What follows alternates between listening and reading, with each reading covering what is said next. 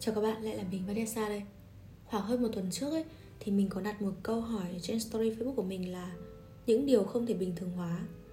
Và một ngày sau Điều khiến cho mình ngạc nhiên nhất đấy là 21 trên 24 câu trả lời Đều có chung một câu là Bất hiếu và ngoại tình. Mình rất là vui. Thực sự là mình rất là vui bởi vì mọi người đã đặt cái cái tội bất hiếu đấy lên đầu. Cái mà nhiều người có thể khi nghe cái câu hỏi của mình ấy chưa nghĩ đến. Và còn chuyện ngoại tình ấy, thì đó cũng là một cái chủ đề mà mình sẽ làm ở trong xuyên suốt tháng 3 hai ba tập gì đấy. Về những khía cạnh của ngoại tình, như ngoại tình tư tưởng chẳng hạn. Và khi mà cái ngoại tình đấy nó qua đi rồi thì nó để lại cho cái người chịu đựng, cái người bị phản bội đấy một cái một cái nỗi đau như thế nào và làm, kiểu, họ rất rất rất rất rất khó để có thể thiết lập một mối quan hệ mới, một cách đủ tin tưởng ấy nhưng tất nhiên đó là câu chuyện của tháng 3 còn bây giờ thì vẫn đang là tháng 2 và mình quay lại cái chủ đề ban đầu ấy. Đấy là những điều không thể bình thường hóa thì cái chuyện bất hiểu ấy, mình muốn clear, muốn làm rõ ràng trước. Đấy là có thể nhiều người sẽ có cái khái niệm bất hiếu nó khác nhau, nhưng nhìn chung bất hiếu thì đều là những cái, là cái hành vi mà thực sự là là tội lớn nhất trong muôn vàn tất cả các thể loại tội có trên đời ấy.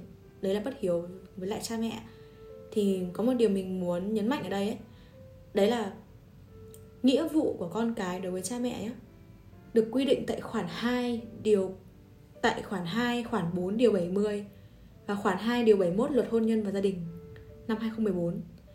Đấy là con cái có bổn phận yêu quý, kính trọng, biết ơn, hiếu thảo, phụng dưỡng cha mẹ, giữ gìn danh dự truyền thống tốt đẹp của gia đình. Và khi sống khi sống cùng với cha mẹ thì có nghĩa vụ tham gia vào công việc gia đình, và con cái có nghĩa vụ quyền chăm sóc nuôi dưỡng cha mẹ đặc biệt là khi cha mẹ mất năng lực hành vi dân, ờ, dân sự ốm đau già yếu khuyết tật. Và trường hợp gia đình có nhiều con thì các con phải cùng nhau chăm sóc nuôi dưỡng cha mẹ. Cho nên cho nên đây đã được quy định ở điều luật như vậy rồi thì nghĩa là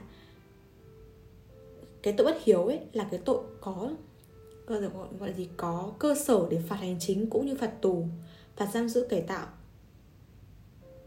và mình chỉ nói khía cạnh như vậy thôi đấy là với pháp với pháp luật. Nó không được cho phép như vậy rồi ấy.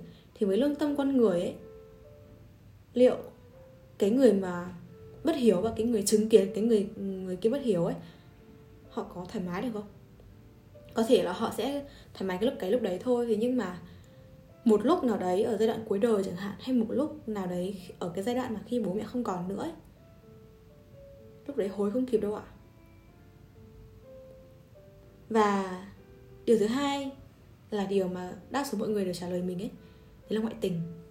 Thực sự là mình rất là mừng ấy ạ. Mình rất là mừng khi mà có đến tận từng đấy người trong số những cái người trả lời mình ấy là ngoại tình là điều không thể bình thường hóa không được bình thường hóa và cũng không bao giờ nên bình thường hóa nó cả. Mặc dù bây giờ ngoại tình ở thời đại bây giờ ấy, với nhiều người ngoại tình là bình thường và trung tình là bất thường. Nhưng mà cá nhân mình cũng vậy thôi mình không thể bình thường hóa chuyện này ở thời, ở thời điểm hiện tại và cũng ở mọi thời điểm sau này luôn ạ. Và bất hiếu và ngoại tình ấy nó đều liên quan đến tới đạo đức con người. Cho nên là suy ra là tốt những cái điều mà không thể bình thường hóa ấy, đấy là liên quan đến đạo đức và lương tâm con người còn cái về cái khía, cái khía cạnh ngoại tình ấy ạ mình chỉ muốn nói là nếu như mà đã xác định là không còn yêu nhau nữa đã xác định là thích cái người người người khác rồi ấy thì tốt nhất là chia tay cái người ở hiện tại đi ạ. Để cho người ta được giải thoát cho người ta đi tìm người khác cho cái người khác đấy có cơ hội là đến bên và chăm sóc cái cái người kia. Chứ đừng có kiểu là bắt cả hai tay các bạn không không biết mệt à? Với lại là nếu mà đã xác định là không thể ôm đồm cả hai cô cùng một lúc ấy mà muốn đi theo cái làn gió mới kia thổi vào cái cuộc sống của các bạn ấy, thì cứ đi đi ạ. Còn để cái làn gió đấy cho người khác hưởng ạ. Mình sẽ nói cái chủ đề ngoại tình này riêng vào trong tháng 3 hôm nay mình chỉ nói qua như vậy thôi.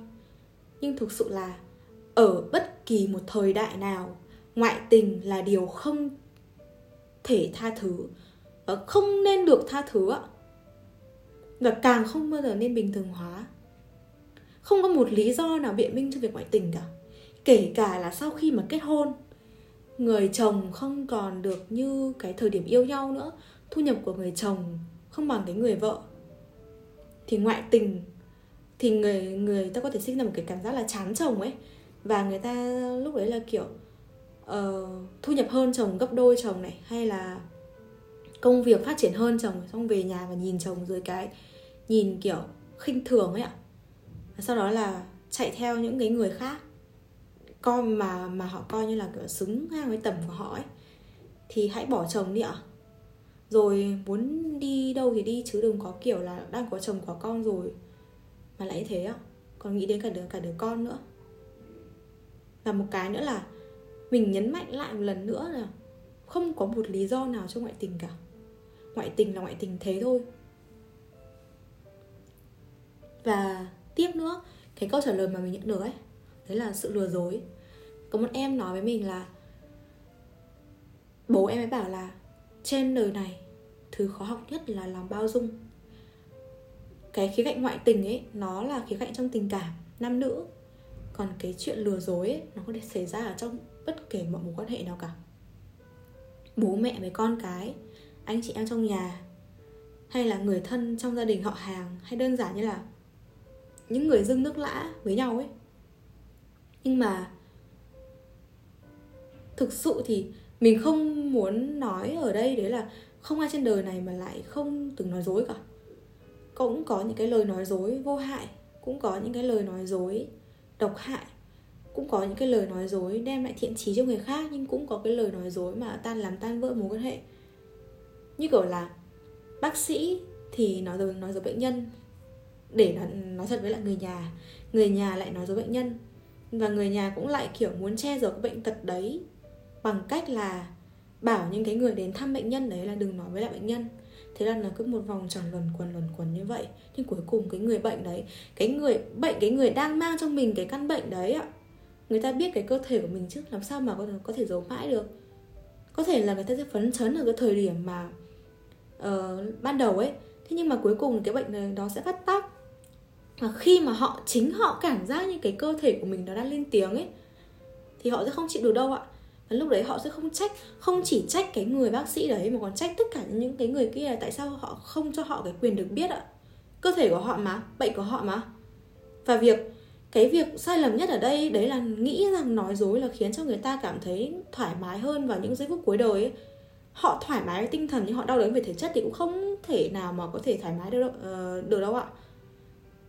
Và không phải là chúng ta nói dối mà là chúng ta sẽ tìm cách nói thật nói một cách nói cái sự thật đấy ra một cách nhẹ nhàng để cho họ từ từ và tiếp nhận nó hoặc là từ từ làm sao đấy khiến cho họ cảm thấy là ừ họ đúng là đang bị như thế. Chứ không phải là giấu tiệc ngay từ đầu. Mà quan trọng hơn nữa là khi mà chữa bệnh cho nhau ấy uh, chữa bệnh cho bệnh nhân ấy họ còn đang đủ cái năng lực nhờ năng lực uh, nhân sự như thế. Họ còn đang đủ cái tỉnh táo và nhận thức như vậy. Họ có quyền tự quyết về cái cơ thể của mình cái bệnh tật của mình. Và cần phải tôn trọng cái điều đấy không phải là cái điều nào giấu đi cũng tốt. Mà đôi khi cho người ta biết và làm cho họ từ từ chấp nhận nó sẽ đem lại một, một sự thoải mái khác thoải mái cho tất cả mọi người. Bạn không nên chờ họ bình tĩnh. Rồi mới nói mà họ bạn nên làm cho họ bình tĩnh. Sau khi bạn nói. Và đấy là ba điều gần như là ba điều mà mình nhận được. Khi mà các mọi người trả lời mình như thế còn cá nhân mình ấy mình có rất nhiều điều không thể bình thường hóa được. Mặc dù kênh này của mình tên là bình thường hóa mình cũng không có ý định đổi tên kênh này cũng không có ý định là uh, thay một cái gì khác ở kênh này cả. Nhưng mà thực sự thì cá nhân mình có rất nhiều điều không thể bình thường hóa. Cái mà mình không thể bình thường hóa nó đến từ cái việc mà đó là cái giới hạn của bản thân ấy mỗi con người đều có một cái giới hạn. Mặc dù người ta luôn nói là vượt qua giới hạn của, của bản thân thế nhưng mà vượt qua rồi vượt qua bao nhiêu là đủ. Và giới hạn đến mức nào thì mới có thể vượt là vượt qua ấy ạ. Cái điều đầu tiên với bản thân mình mà mình không thể bình thường hóa ở đây ấy đấy là mình không bình thường hóa việc giáo viên bôi nhọ và lăng mạ học sinh trước cả lớp nhưng mà lại gọi cái việc đấy là khuyến khích và kích cho mà để cố gắng. Thực sự thì đây là một dạng bạo lực học đường và chủ đề bạo lực học đường là chủ đề mà tháng tư mình mình sẽ làm. Mình từng là nạn nhân của bạo lực học đường. Và cái điều mà mình vừa nói là giáo viên bôi nhọ lăng mạ ấy nó không phải là diễn ra lâu rồi, mà nó mới diễn diễn ra gần đây thôi. Gọi là gần đây nhưng mà nó cũng phải một khoảng thời gian rồi. Mình đã gần như nói như nào nhỉ? Cái khoảnh khắc mà mình nghe cái người giáo viên đấy, cái cô giáo đấy, cô ấy nói với mình một chàng ấy, trước lớp ấy, một cái giọng rất là vui, rất là kiểu tươi cười vui vẻ ấy. Kiểu vừa nói vừa nói nhưng mà là bạn hiểu là nói mà thoát ra một cách rất thoải mái và nhẹ nhàng ấy là nhóm này sẽ trượt thôi. Bạn có tin được không? Môn học mới bắt đầu mà. Nhưng mà cô ấy nói là nhóm này sẽ trượt thôi. Nhóm này là nhóm mà có khả năng trượt cao nhất. Trời ơi. Và tiếp nhá. Uhm, cô gọi tên mình và sau đấy cô hỏi mình là uh, còn mấy môn nữa nhở?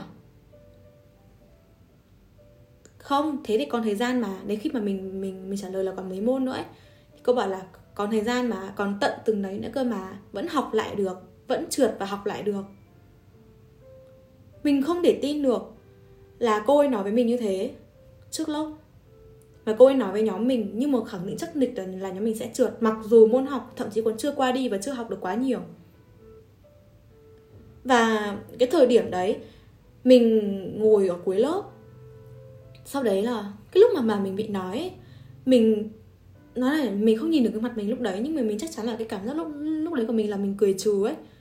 Và mình đón nhận tất cả những cái ánh mắt từ trên dồn xuống bản thân mình và dồn xuống hai người ngồi cùng bàn với mình ấy. Là kiểu mình chỉ biết cười trừ nhìn xuống máy tính và đón nhận tất cả những ánh mắt như vậy. Tức là lúc đấy mình còn chưa ý thức được là mình vừa mình vừa bị chế giễu và và bôi nhọ một cách rất là khéo léo như thế. Thậm chí là còn những cái câu nặng nề thêm cơ. Như hỏi là, thi chứng chỉ chưa? Ừ không. Học thế này thì làm sao mà thi được chứng chỉ? Mình sẽ không gọi đấy là kích đâu ạ. Mình sẽ không coi đó là khuyến khích và kích đâu ạ. Và 5 phút sau khi mà cái câu đấy nó chấm dứt 5 phút sau khi mà bắt đầu đi vào cái bài giảng ấy, đi lại vào lại cái cái bài giảng, mình đã gọi là mình chết lặng giữa lớp luôn. Lúc đấy mình mình ý thức được được vấn đề ấy. Mình nhắn tin cho bạn mình. Mình nhắn tin cho bạn mình và mình kể lại, y nguyên còn nóng hôi hổi những cái câu như vậy. 5 phút thì không thể làm cho mình quên được. Và sau khi mà bạn mình mới nổi đoá lên, thì mình mới ý thức được là à mình đã từng bị bêu mình đã bị bêu diếu một cách như vậy. Bêu diếu lăng mạ, bôi nhọ, làm nhục, bêu tên trước cả lớp như thế chỉ vì là cái môn đấy mình học rất dốt. Thế nhưng mà thực sự thì với cô ấy mình học dốt chứ bản chứ bản thân mình thì không.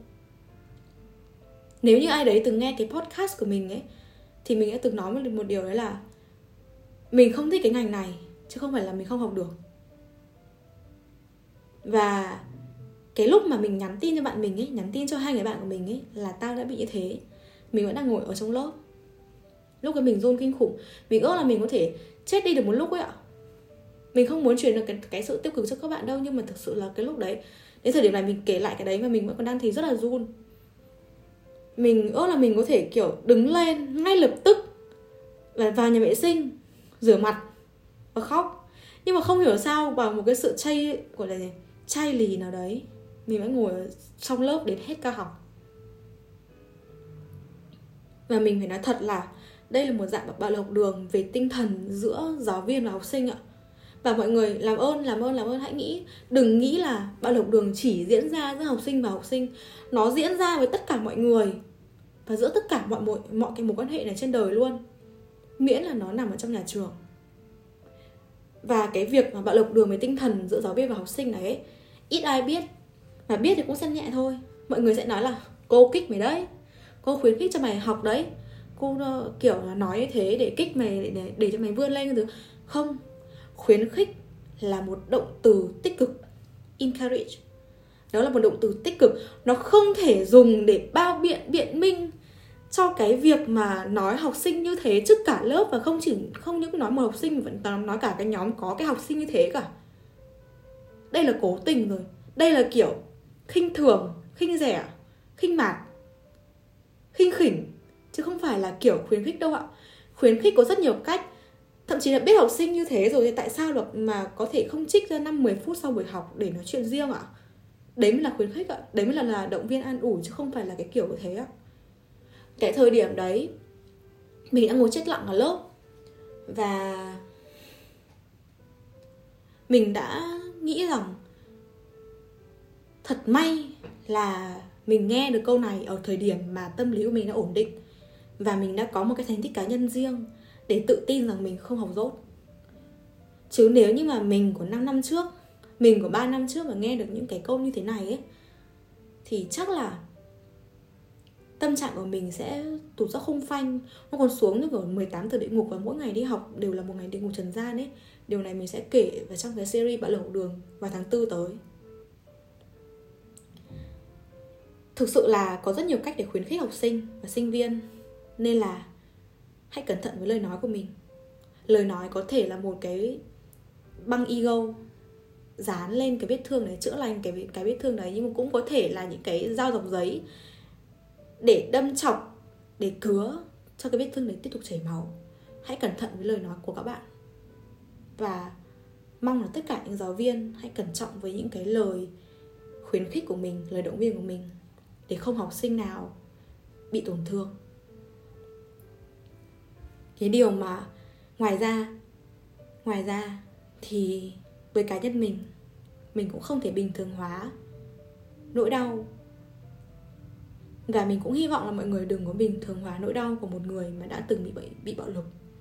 Cho dù bất kỳ dưới bất kỳ hành hình thức nào bạo lực về thể chất bạo lực về tinh thần bạo lực về tình dục bạo lực về ăn uống với tất cả mọi thứ đừng bình thường hóa nỗi đau của những người như vậy có, thể là ý mình nói ở đấy đấy là câu chuyện có thể na ná nhau ấy nhưng mà nỗi đau thì không giống nhau. Vì sức chịu đựng cái việc bị tổn thương tâm lý của con người khác nhau hoàn toàn. Và di chứng và cái hậu quả để lại thì có 10 năm sau nó cũng không hết được đâu ạ. Là nó sẽ thực trực tiếp tác động lên cái tính cách và cư xử của người ta. Mỗi người đều có một cái trạng thái có có một cái gọi gì nhỉ? Uhm, bức tường tâm lý riêng nếu những bức tường đấy dày, thì họ có thể chịu đựng được lâu. Nhưng nếu như cái bức chắn đấy nó mỏng, thì họ sẽ rất là dễ gục ngã. Và mình cũng phải nói luôn ấy, là không phải người mạnh mẽ thì không biết đau, mà là nỗi đau của họ diễn ra một cách rất là lặng lẽ. Cho nên là đừng bình thường hóa nỗi đau của họ, kể cả khi họ không nói là họ đau. Và cũng đừng có kiểu là, chuyện này xảy ra nhiều mà, coi như nó là điều là là điều bình thường thôi mày cứ mày cái gì mà mày cứ phải làm quá lên thế? Hay là kiểu là uh,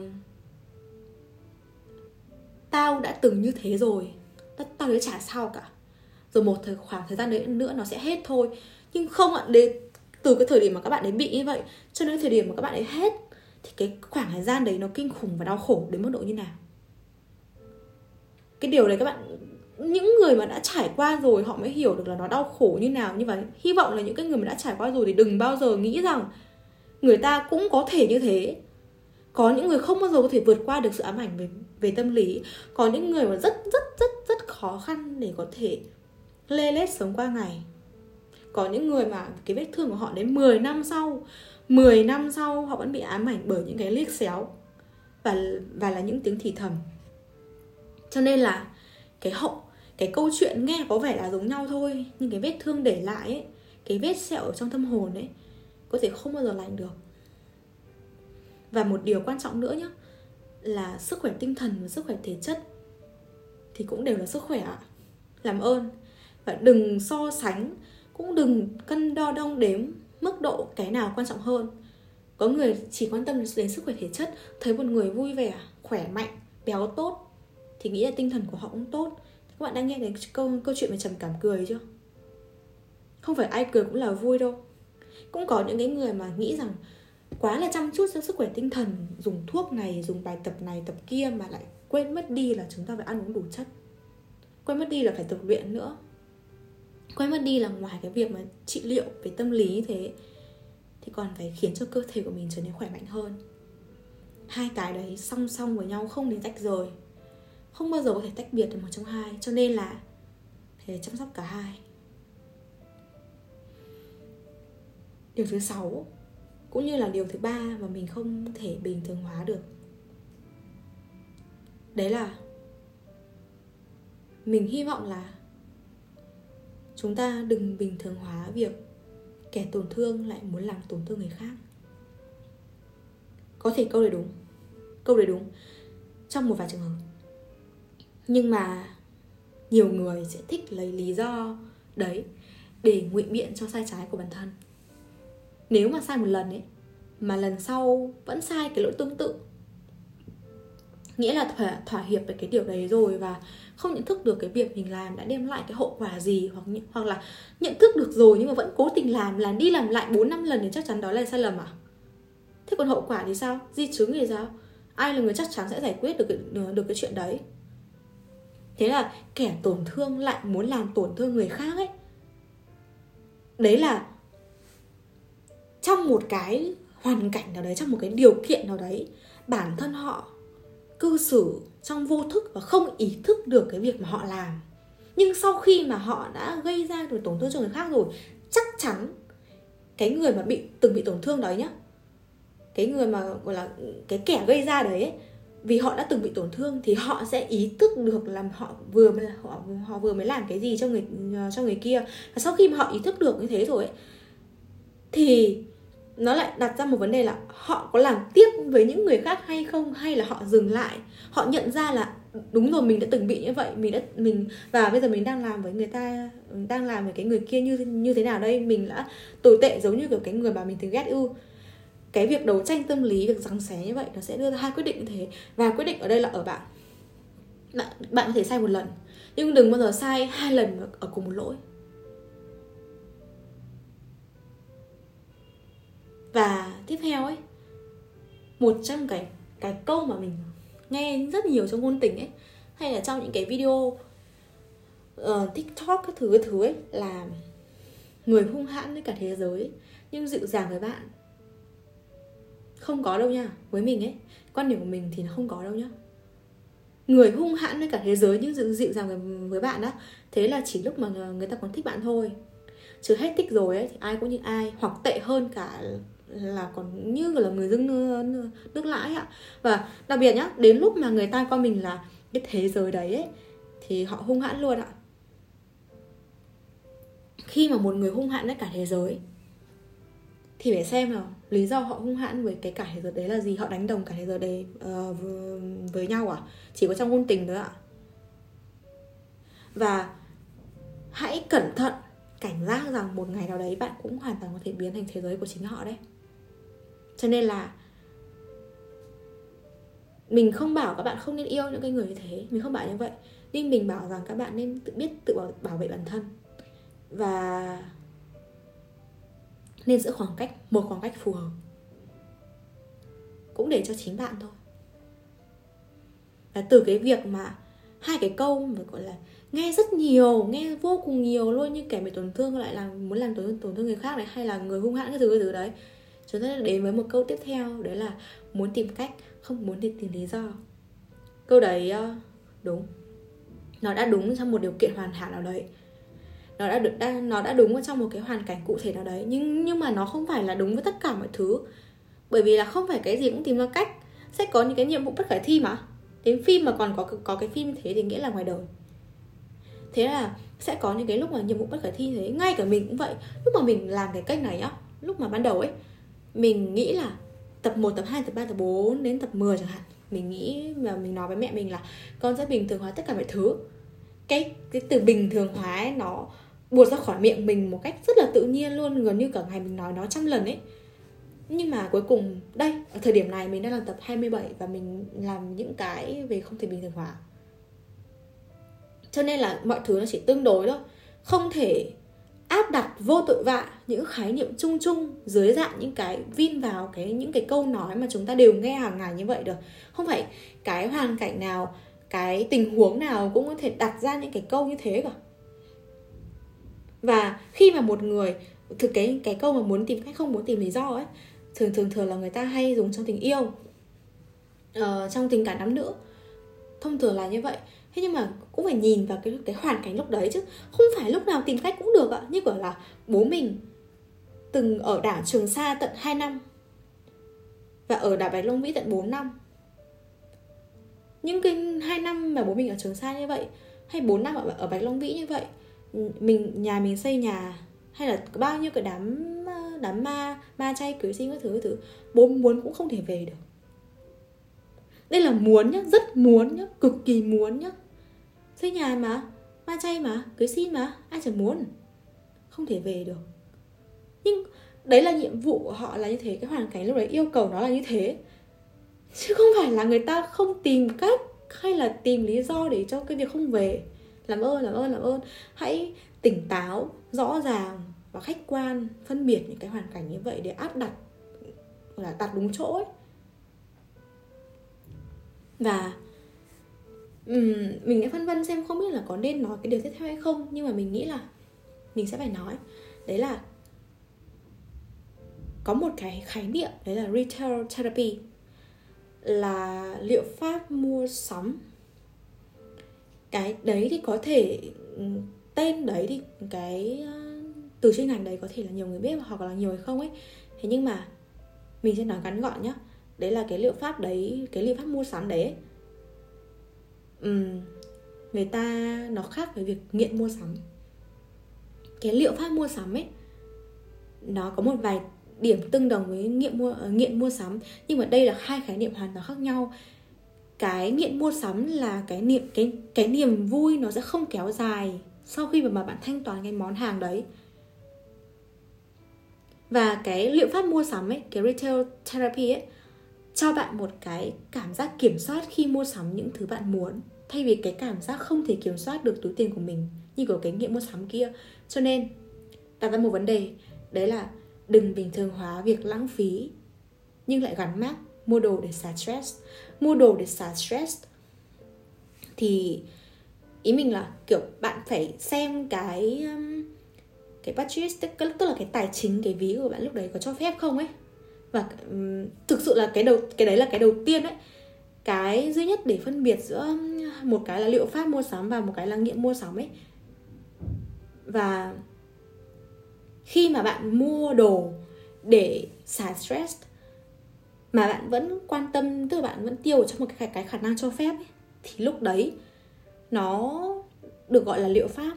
Nhưng mà nếu như bạn mua đồ mà bạn kiểu thật sự là kiểu nghiện mua đồ ấy, thấy không thể kìm chế lại được ấy phải mua phải mua phải mua mặc dù là là là lúc đấy bạn cũng không stress lắm lắm đâu bạn chỉ cần lên cái cái cái cái cơn thèm mua đồ ấy thì lúc đấy là bạn bị nghiện ờ, nghiện mua sắm rồi đấy. Và nhớ nhá tránh lãng phí. Nếu được hãy tránh lãng phí đầu và đầu tiên đấy là đừng lãng phí cái tiền bạc của bạn. Và điều cuối cùng, hôm nay mình mới hỏi mẹ mình, điều cuối cùng mà mẹ không thể bình thường hóa, với mẹ mẹ không thể bình thường hóa là gì ấy? Thì mẹ nói là không thể bình thường hóa việc thèm muốn hạnh phúc của người khác. Cái việc thèm muốn hạnh phúc của người khác nó khác với cái việc là coi người khác là tấm gương ý mình là coi người khác là tấm gương khác về cái việc cố gắng để trở thành người, để trở thành như là kiểu là người ta ấy. Mẹ mình bảo là hạnh phúc không phải là thứ đồ làm sẵn, làm theo khuôn khổ của từng người. Hạnh phúc nó phù hợp với từng người và và với mỗi người, nó đều có một cái khái niệm khác nhau.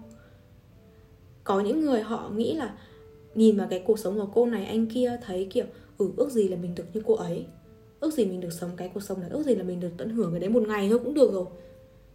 Thế nhưng mà khi mà cái ước muốn đấy nó không thể kiềm, không thể kìm nén, kiềm chế được, nó sẽ biến thành thèm muốn, ham muốn.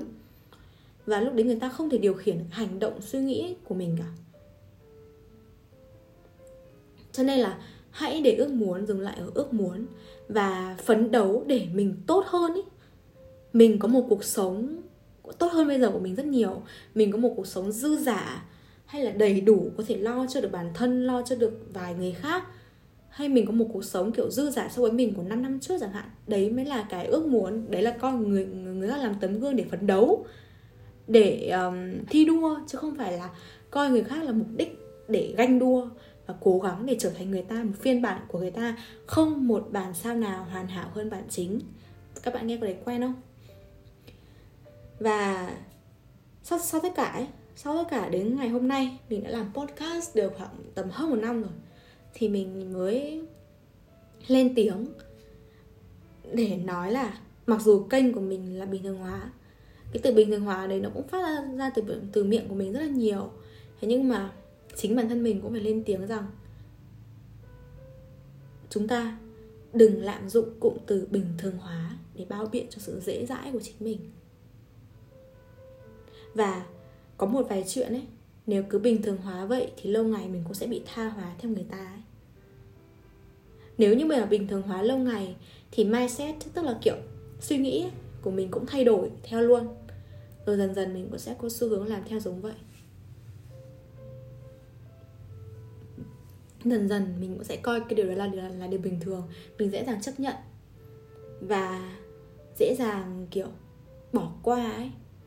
Cũng như dễ dàng khiến cho người ta lấn lướt mình mà mình lại kiểu ừ, tặc lưỡi cho qua thế nhưng mà đặt ra một câu hỏi ở đây ấy, đấy là làm thế nào để biết là có những thứ tức là làm thế nào để biết là khi đấy cần phải dừng việc bình thường hóa lại với một việc với một người hay với một hoàn cảnh? Đấy là các bạn có biết không? Cái ờ, có một cái ờ, thuật ngữ trong tâm tâm lý học gia đình ấy đấy là thoải mái trong bất hạnh. Có những cái đứa con ấy nó bị bạo lực nó bị sống khổ từ bé rồi ấy. Và lớn lên, nó, tức là có những cái kiểu nó bị, nó phải chịu đựng một cái bà mẹ rất là quá quắt và quái thai từ bé rồi. Cũng như là chịu những cái đòn roi, những cái lời trì chiết, lăng mạ, sỉ nhục của bố mẹ. Hay là chịu những cái áp lực học hành trong suốt những cái năm học từ lớp 1 đến lớp 12 mà mẹ đặt ra cho ấy. Đến mức độ người ta còn cảm thấy là ừ mẹ mình mà mình còn sống được, nữa là những người khác. Đây là câu chuyện của một người bạn thân của mình. Chị ấy đã sống với một người mẹ như thế, và sau khi mà cho đến đến khi mà chị ấy đi du học, thì chị ấy chị ấy sống chung một nhà với một nhóm người, và sống chung một phòng với lại một chị người nga khác. Và chị, cái chị người nga đấy, tất cả, tức là tất cả những cái người ở trong cái ngôi nhà đấy đều không thể chịu được cái chị người nga đấy vì vì quá là quá quắt quá là thực sự là không thể chấp nhận được ấy. Đến đến mình là người ngoài mà mình nghe kể lại mà mình còn cảm thấy không thể chấp nhận được. Thế nhưng mà chị bạn của mình vẫn sống một cách rất là, kiểu, chịu đựng ấy và và và sống chung được với cái chị người, cái chị người nga kia ấy. Và chị bạn của mình bảo là, mẹ chị chị còn chịu được nữa là cái chị người nga đấy. Và đây là một cái xu hướng tâm lý là người ta đã quá quen với cái bất hạnh rồi, cho nên là người ta cảm thấy là những cái bất hạnh khác sau này không thể bằng cái bất hạnh ban đầu được. Dù có thế nào đi nữa thì cũng không thể bằng cái hình ảnh người mẹ và những cái năm tuổi thơ như vậy được. Đây là một điều rất là nguy hiểm. Vì người ta không biết thế nào là điểm dừng cho sự bất hạnh đấy. Cái điều này mình không thể khuyên các bạn là khi nào các bạn dừng. Nhưng mà mình chỉ muốn nói là các bạn hãy nghĩ đến cái cảm giác của những người xung quanh bạn. Những như bố mẹ bạn hay là những người yêu thương bạn. Nếu như họ biết chuyện đấy thì họ cảm thấy thế nào? Giống như kiểu việc là nếu như mà bố mẹ mà biết con bị bị bạo lực học đường như vậy con bị nói như vậy ấy, thì bố mẹ đã cảm thấy cảm thấy thế nào ấy? Và khi mà mình nghĩ lại một cái chiều hướng xa hơn như vậy thì đấy là cái thời điểm mà bạn cần phải dừng bình thường hóa cái việc đấy rồi đấy dừng bình thường hóa việc thoải mái cho bất hạnh vì đã cảm thấy quá quen thuộc. Nên là cái từ bình thường hóa ấy, nó là một từ sẽ rất là vui sẽ rất rất là ngắn và sẽ rất là dễ nói dễ phát âm cũng dễ chấp nhận nữa nhưng nó cũng là một cái từ mà dễ bị lạm dụng nhất. Hãy dùng bình thường hóa hãy dùng cái từ đấy một, một cái đúng đắn và hãy bình thường hóa những cái điều mà các bạn chấp nhận được thôi. Có mình ở đây và mình lắng nghe tất cả các bạn.